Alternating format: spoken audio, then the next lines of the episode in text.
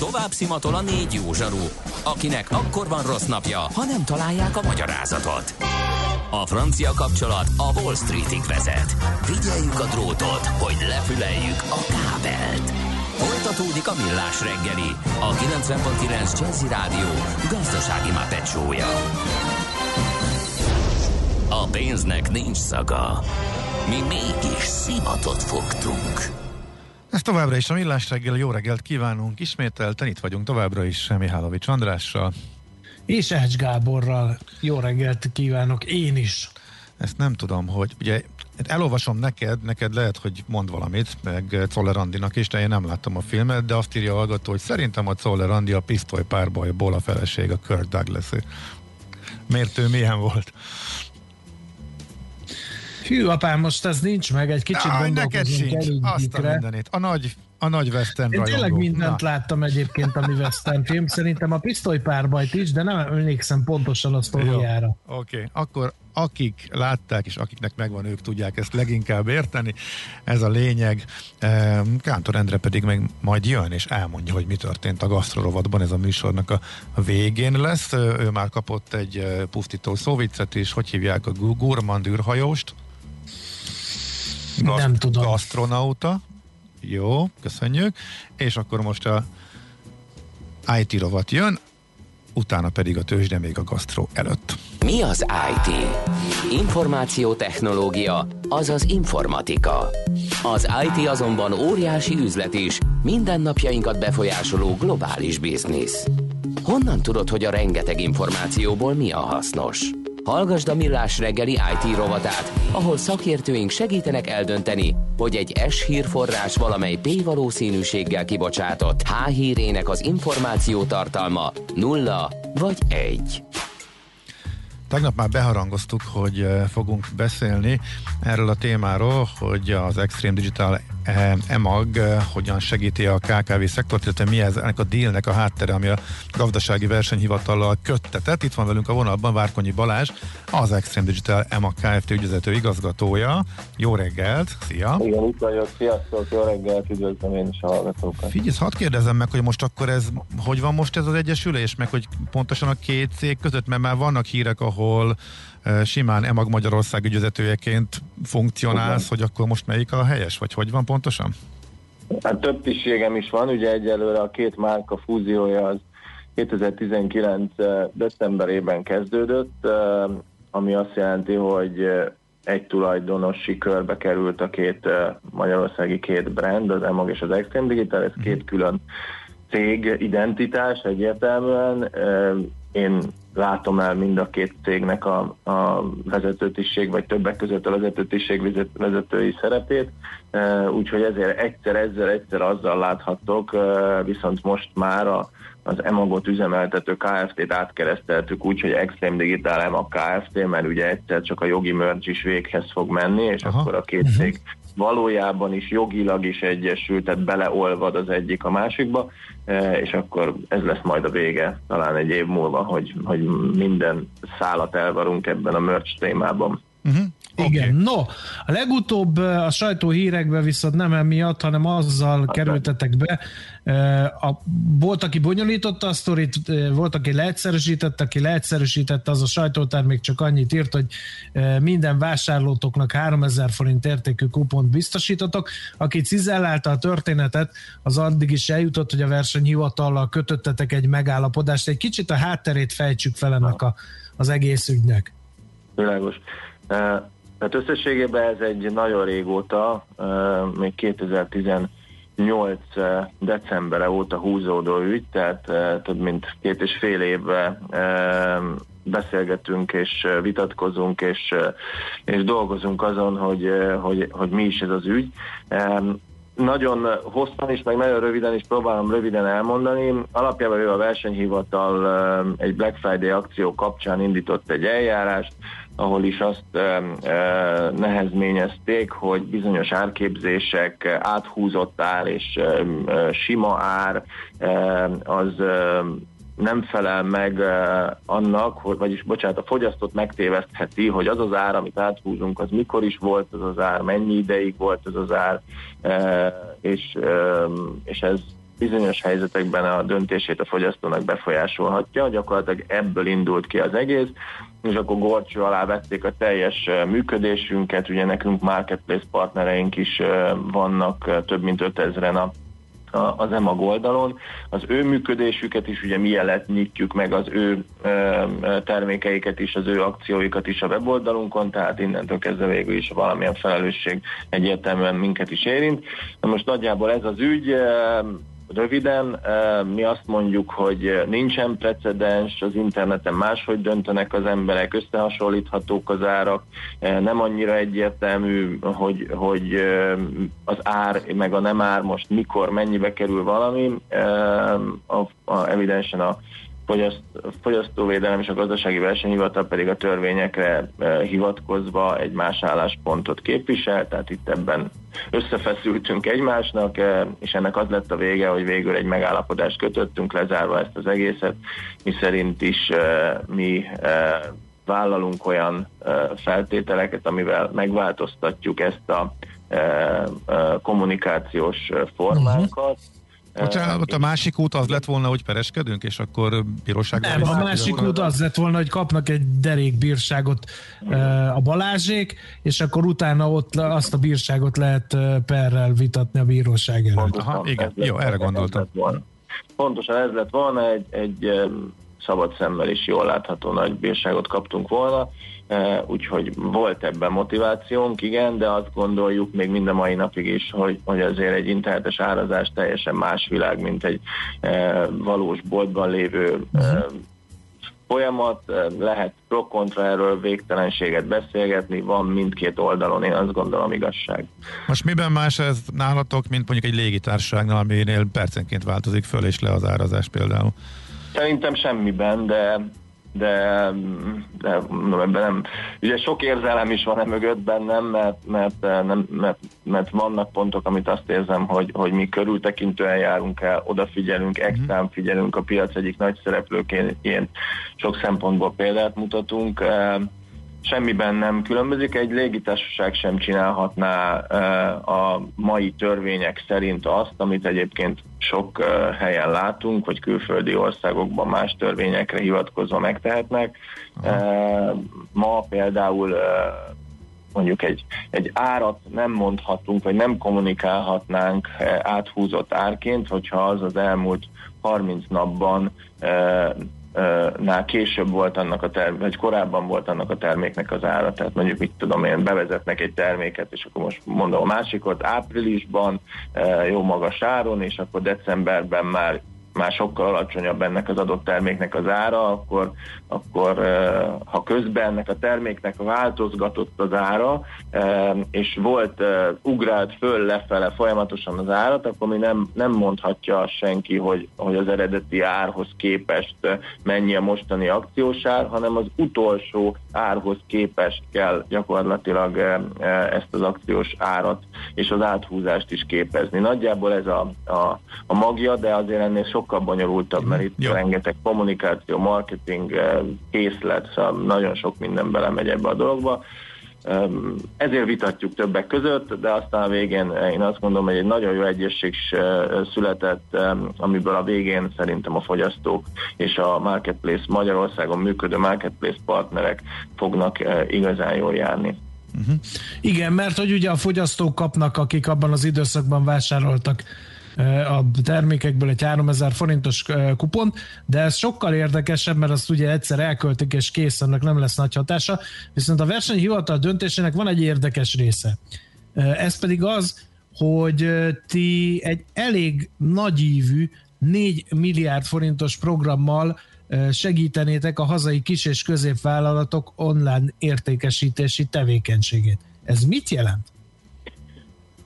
Igen, tehát van ez a kupon, ez viszonylag egyszerű, ha esetleg van olyan fogyasztó, akit mi ezzel az árazási szokásunkkal, és mi azt gondoljuk, hogy, hogy egy jó működő folyamata meg zavartunk, akkor azoknak szeretnénk egy ilyen csekély, de azért mégiscsak látható kedvességgel előrukolni.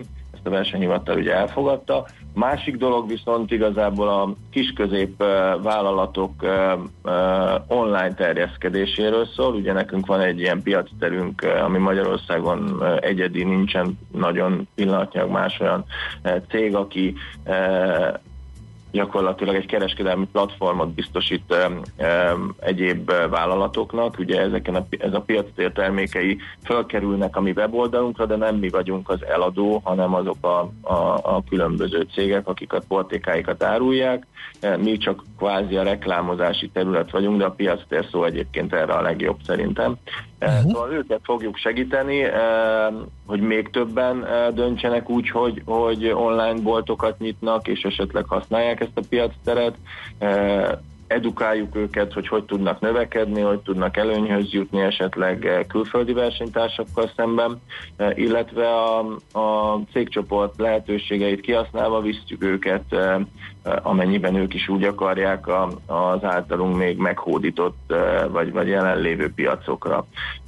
És ez az összeg, ez gyakorlatilag az az összeg, amit biztosan ráfordítunk, tehát a mi budgetünkből a három év során ezt egyértelműen csak erre a tevékenységre fogjuk uh-huh. költeni, ahol, ahol ezeket a Magyarországon legálisan működő cégeket segítjük. Én azt gondolom, hogy ez egy nagyon nagy adomány, mert ma versenyezni lehet Magyarországon az online térben, de igazából az várható, hogy, hogy bármelyik pillanatban a nagy nemzetközi platformok jelentősen elkezdenek itt dolgozni. Most is teszik már, de ezt még durvábban csinálják az Amazonra, az Alibabára, vagy, vagy olyan kelet-közép-európai, lengyel, vagy nagyobb országok nagy platformjai gondolok, akik fogják magukkal hozni a saját marketplace partnereiket, és nem fognak különbséget tenni, hogy ez most magyar vagy nem magyar, hanem a jó termék eh, és a, a, a nagy választék érdekében eh, hoznak mindent. Egyébként ez nem egy rossz eh, dolog, hogy teljesen cross-border megszűnnek gyakorlatilag ezek a határok, amik most már azt gondoljátok, meg azt gondoljuk, hogy megszűnnek, csak nincs még mögötte megfelelő logisztikai szolgáltatás, ügyfélszolgálat, illetve törvényi betartás. Mm. Na most És erre ti hogy készültök egyébként? Ez egy óriási kihívás, gondolom nektek. Igen, igen, igen, ezt akartam kérdezni, hogy anélkül úgy sem engedünk el, hogy egy kicsit úgy érzem magam, még a, a nyomtatott sajtóban dolgoztam, és gyakorlatilag három havonta felreppent a hír, hogy jön a Walmart és le fogja tarolni az egész kiskereskedelmi piacot, mert akkor ugye ez ment a, a dolog, és zsebrevágja a Tesco, Ocean, Cora 3 de hát a Walmart, mint láthatjuk, azóta sincs itt. Na ugyanezt csinálják az Amazonnal. E, időről időre felkapja a magyar sajtó azt, hogy, hogy az Amazon már Lengyelországban, az Amazon már itt, az Amazon már ott, és nem sokára jön a csőbe a magyar Amazon is. Hát erre célzott gondolom tanult kollégám az Ács Gábor, hogy, hogy ez azért egy nagyon komoly kihívás lenne, kb. olyan, mint az ivivnek a Facebook, nem? Hát komoly kihívás, de azért azt gondolom, hogy, hogy kellően készülünk rá, kellő mondjam, előnyt kapott a magyar kereskedelem, a magyar online kereskedelem, nem csak mi. Uh-huh. Ugye itt különböző effektek miatt, a 2009-es történések miatt, vagy akár a mostani pandémia és egyéb olyan válságok miatt, ahol, ahol Magyarország nem került a, a, az első, az élmezőnybe, hogy hova jöjjenek ezek a nagy platformok, meg hát azért mint mi büszkék vagyunk rá, de azért méretében egy kis piac vagyunk. Én azt gondolom, hogy ez ugye most, most folyik be szép lassan, tehát ma mindenki vásárol a külföldi platformokon, ugye most azért a kínai platformok kaptak egy pofont azáltal, hogy, hogy, hogy az adóvonzatokat, illetve a vámvonzatokat kötelező lesz júniustól kifizetni, ha valaki ilyen, ezekből az országokból rendel.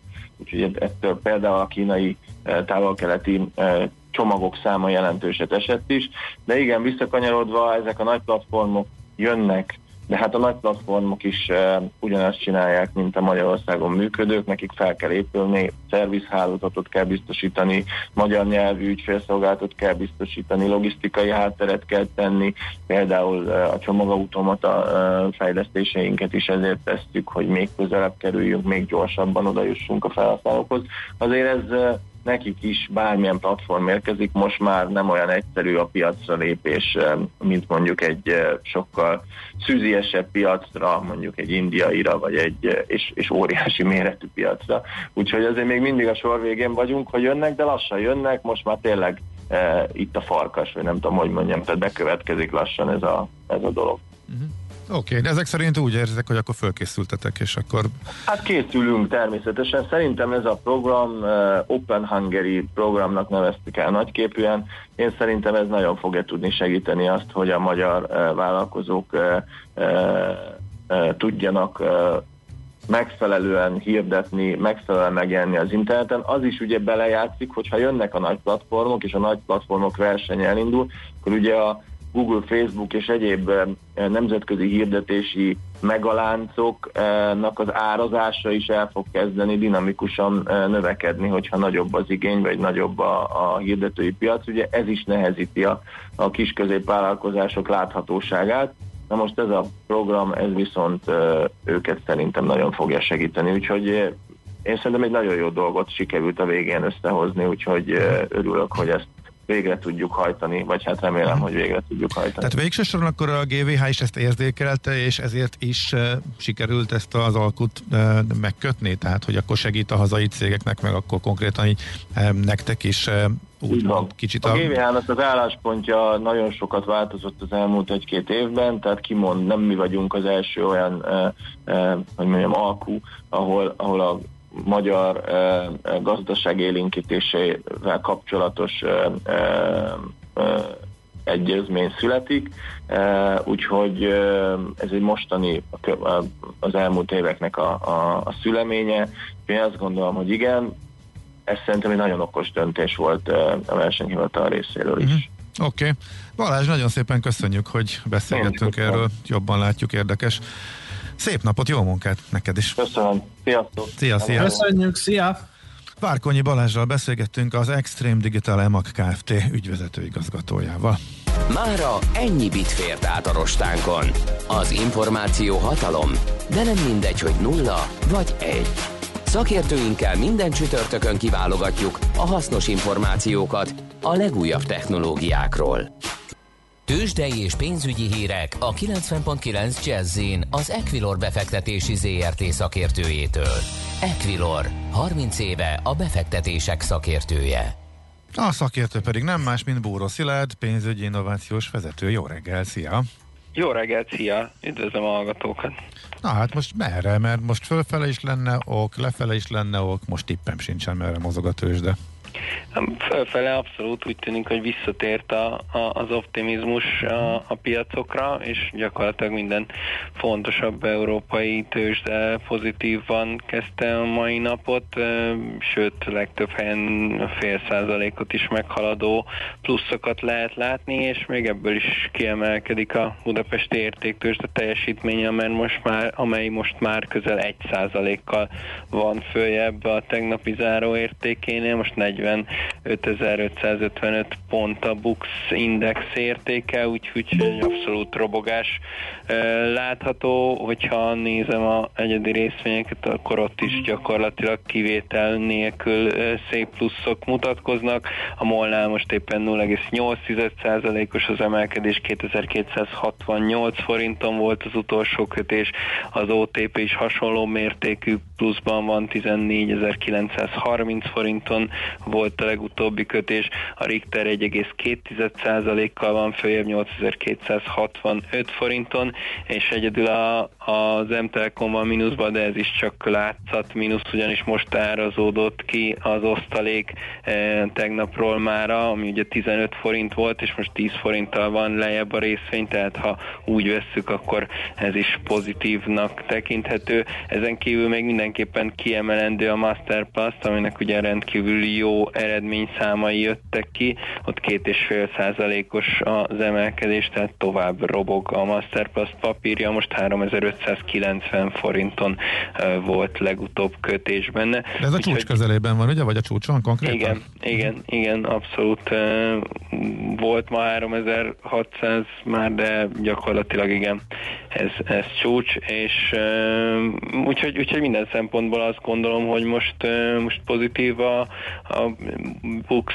és, és ami még szerintem kiemelendő, ugye itt a 45 ezer pontos Bux értéket néztük korábban, hogy az lehet egy fontos szint, és most gyakorlatilag tegnap visszatesztelte, és, és újra fölfele indultunk, tehát ez is még a technikai eh, kép is azt mutatja, hogy, hogy most lehet, eh, lehet további emelkedés a, a magyar részvényekben. Uh-huh. Okay. Jó, akkor csónakázzunk át a devizapiacra, meg a kriptóra, hogyha van arra rálátásod, nem tudom, hogy magára minden, valamit is adó látom. befektetési szolgáltató nézi egyáltalán ezt az őrületet, amit kriptodevizapiacnak hívnak.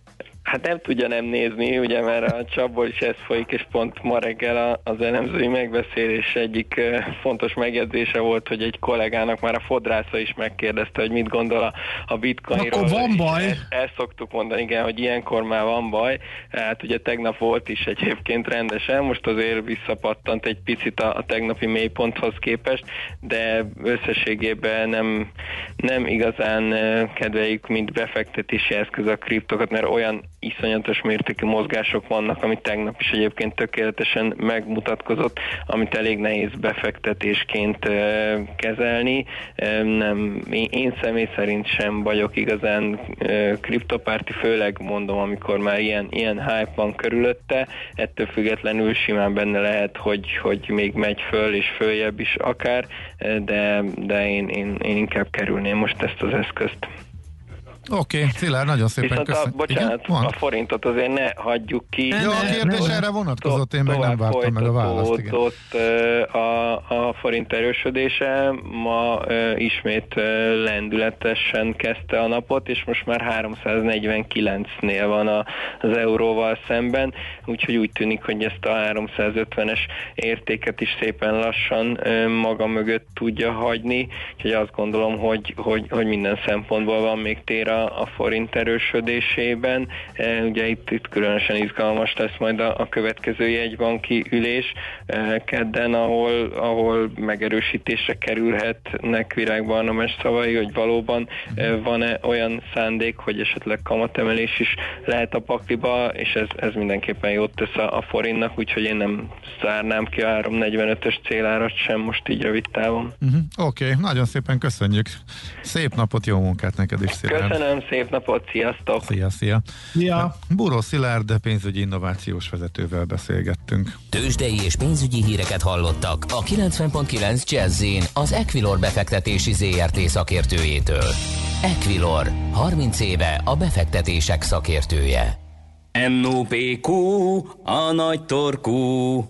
Mind megissza a bort, mind megissza a sört. NOPQ, a nagy torkú. És meg is eszi, amit főzött. Borok, receptek, éttermek. Na, ma ne, ne csak a kedves kollégák, ne csak a cseten üssétek egymást, hanem lehet most élőben, nagy nyilvánosság előtt folytatni a polémiát. Itt van velünk természetesen rovat gazda Kántor Endre kollégánk, úgyhogy parancsoljatok. Jó reggelt, sziasztok! Na. Igen, várom, Endre, várom. Igen, igen. Az elnézést kérésem majd a rovat után következik. Itt maradok a végére veletek, mert van fontos bejelentés, meg egy, egy e- elrontás az adásmenetben, amivel megvezettem kollégámat. Teszem hozzá, másodszor igen. fordult elő ez. Annyira beégett nekünk ez a Délidő című film. Egyszer beszélgettünk egy csomót erről Andrással, és ugyancsak elrontottuk, de most nem ezért gyűltünk itt össze. Nem, nem hanem... Na, a szeremlei Hubáról szóljon most az elkövetkezendő néhány, jó néhány perc. Ugye nem régiben hunyt el a jeles borász, de mit adott nekünk szeremlei Huba? Hát figyelj, több részre bontanám, és megmondom őszintén, hogy amikor olvastam a hírt, akkor Katona Csaba jutott eszembe, aki megemlékezéseiben mindig azt mondja, hogy amikor az emberről megemlékezünk, akkor próbáljuk meg átgondolni azt, hogy mi az, amit tett, mi volt az az életében, ami jó. Ugye mindenkinek az életében van jó, rossz pillanat, és Szeremlei Hubáról nyugodtan elmondhatjuk, hogy az utóbbi pár év azért nem éppen a dicsőséges évei közé tartozott ennek a borásznak, de szerintem beszéljünk egy kicsit a, a, a múltról, meg arról, hogy, hogy mit köszönhetünk neki és egy nagyon-nagyon-nagyon klassz és nagyon-nagyon megindító megemlékezést, nekrológot olvastam Jásdi Istvántól tőle, akit nagyon-nagyon tisztelek és szeretek, és ő emlékezett meg hát a magyar üzleti és borászvilág különleges személyiségéről, nyugodtan mondhatjuk így, és azt írta Jásdi István, hogy meghalt Szeremlei Huba legenda volt már életében. Legendás történetek és vagyonlegenda fűződött a nevéhez. Ő volt az, aki fiatalemberként bohócot csinált a Varsói Szerződés határ és légvédelméből. Így kezdte, és hát azért ez egy nagyon érdekes történet, mert ugye Szeremlei Hubával elég sok minden történt. 1965-ben pert indított a magyar állam ellen, mert megunta ugye, hogy osztrák felesége miatt örökös ilyen hivatali packázások tárgyává vált a családja.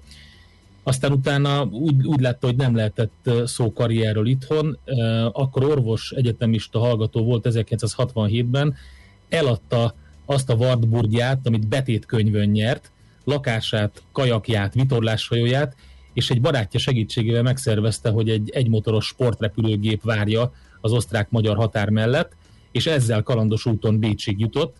Aztán utána Bécsben megpróbálkozott az orvos egyetemmel, de ez nem jött össze neki, és helyette gépészmérnökit végzett. Aztán, hát nem is tudom, hogy hol folytassam, elképesztő történetek fűződnek a nevéhez. Hát talán a legkalandosabb az afrikai kiruccanása, nem? Igen, Nigériában a kiruccanás erős idézőjelben van téve természetesen. a 60-as évek végén Nigériában járt, ott iskolákat is épített, aztán utána elkezdett érdeklődni az oroasztriánus vallás iránt, és ez Iránba vezette az 1970-es években különböző építőipari vállalkozásokkal, mezőgazdasági eszközökkel, például víztartályok, silók, meg ilyesmik gyártásával alapozta meg a vagyonát.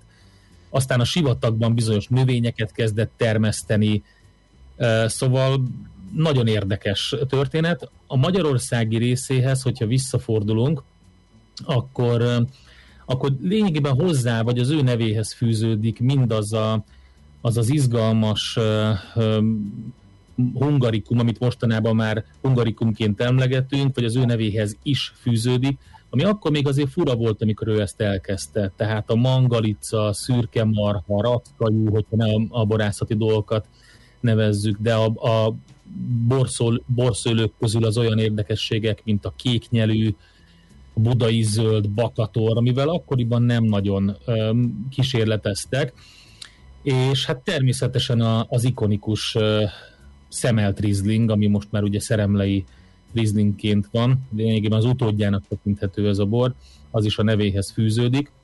Hogy fura ember volt, az nem egy, az nem egy ilyen, um, hogy is mondjam, ilyen eufemizmus, hanem tényleg az volt. Biztos tudjátok, hogy ilyen portrékönyveket írtam borászokról, és a Szeremlei Huba is egy, egy, egy megbeszélés volt közte és köztem, hogy hogy majd vele folytatjuk ezt a sorozatot, és hát gondoltam, hogy ez egy vaskosabb könyv lesz, mint a többi, mert az ő élettörténete az, az említettek, most kiragadtam egy pár dolgot, de nagyon érdekes volt. Hát nem jött össze ez a dolog, többek között azért nem, mert akkor már egy kicsit olyan, olyan ő máshol járt, fogalmazzunk így már akkor, amikor én velem beszélgetett. Többször indultam hozzá a Balatonra, hogy, hogy megcsináljuk ezt, a, ezt az interjú sorozatot. Egyszer azt mondta, hogy találkozzunk a Balaton közepén, mert tudta, hogy én a déli parttól leszek, és akkor ő azt mondta, hogy majd ő északról leindul hajóval, én meg induljak el délről, és akkor majd ott találkozunk a Balaton közepén, és ott megbeszéljük. Mondtam neki, hogy ez nem lesz ilyen egyszerű, mert én nem tudok hajózni egyedül, és hát az nem egy egy megbeszélgetés egy ilyen könyv, de aztán többször elindultam, mindig biztonságból felhívtam az előre egyeztetett időpontokba, hogy megyek, és akkor ott leszek, és tárgyaljunk, beszélgessünk, és általában elfelejtette. Volt, amikor kiutazott megint Iránba, közel-keletre, azért felejtett el a repülőtéren volt, amikor hívtam, hogy én indulok, ő azt mondta, hogy ő meg megy, két hét múlva jön. Szóval nem jött össze ez a könyv, és hát akkor mondom már egy érdekes volt, hogy legendás vagyon, tehát ilyen 15 milliárdos vagyonról beszélnek ugye egykor, amit megalapozott, és hát ugye ez gyakorlatilag elpárolgott így a végére, és hát alaposan feltette a, a, a lécet fiának, Lacinak, aki elkezdte vezetni a birtokot és a szeremlei birtoknak, mert hát sok, sok nehézségük volt um, az édesapjával az utóbbi években. De, De megmaradt az öröksége? Tehát a borászata működik, a fia működteti? Működik a borászat, az öröksége az nem maradt meg teljesen, ott azért sok mindent el kellett adni, hogy az utóbbi pár évek fiaskóit azt fedezni lehessen. Az öröksége viszont az, az kérdés nélküli. Tehát ha valamikor a 90-es években besétáltatok egy budapesti étterembe vagy szórakozóhelyre, akkor nagyon-nagyon kevés olyan bor volt, sőt gyakorlatilag kettő vagy három, amit nyugodt szívvel biztosan le lehetett kérni a polcról, vagy oda lehetett kérni az asztalhoz, mert lehetett tudni, hogy az minőség lesz, és, és nem lesz rossz, és megfizethető kategóriában lesz, és ez az egyik, az a szemelt Riesling volt. Tehát az egy olyan volt, hogyha kérdezgetted a pincét, hogy milyen borok vannak, és hogy mondogatod dolgokat, akkor azt mondod, na jó, akkor azt a szemelt Rieslinget kérem. Tehát egy ilyen etalon kategóriát teremtett ezzel, Vicces a sztori, mert ugye a szemelt Riesling az egy ilyen pecsenyebor kategória volt régen, ilyen literes kiszerelésbe tolták, és az ilyen mondjuk ilyen olcsó, olcsó jóívású borok voltak, és ők ezt, ezt kicsit elkezdték így pozícionálni magasabb pozícióra, és elérte vele azt az összefogást, amit hát azóta is baromi sokan próbálgatnak a magyar borászatban. Van, akinek kisebben összejön, van, akinek meg egyáltalán nem jön össze, de lényegében összejött egy ilyen, egy ilyen először Balaton vagy Badacsony környéki, tekintető a Badacsonyi kör elődjének is ez a dolog, összefogás, aztán végül is valamilyen szinten az olasz Rieslinggel, ami a, ugye a szemelt Rieslingnek az egyik ö, alkotóeleme, sikerült megteremteni ezt valamennyire, még hogyha nem is teljesen ez volt a célja vele.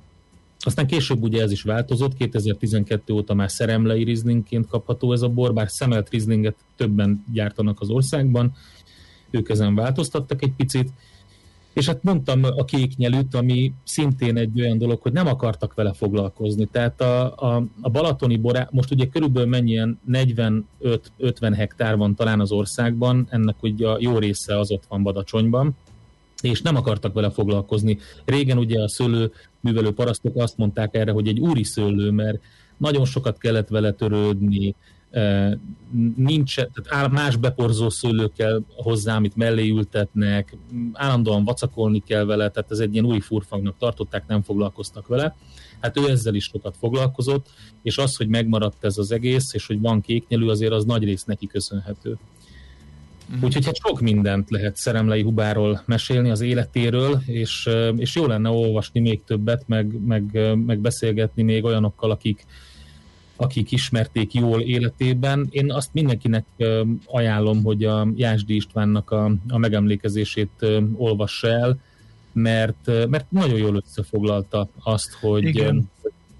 Ki volt hát ugye aztán volt neki ilyen politikai kitérője is, mikor a kisgazdaszékházat Igen. megvette, hát, és abból tudott felkészülni a választásokra a kisgazdapárt, akkor volt a, a, neki az a a, a botránya élete vége felé, amikor ugye azon vitatkoztak, hogy akkor a, az óceánt átkenuzó embert most ő Igen. felvette a hajójára, vagy nem vette fel a hajójára, tehát, tehát a, volt, az élete vége felé már azért tényleg, ahogy említettem, lehet is ezt volt mondani, érdekes hogy, hogy sok ilyen botránya volt. Én, én tényleg azt mondom, hogy én Jásdi István szavaival búcsúznék el. Azt írta ő, május 15-én halt meg 81 éves korában.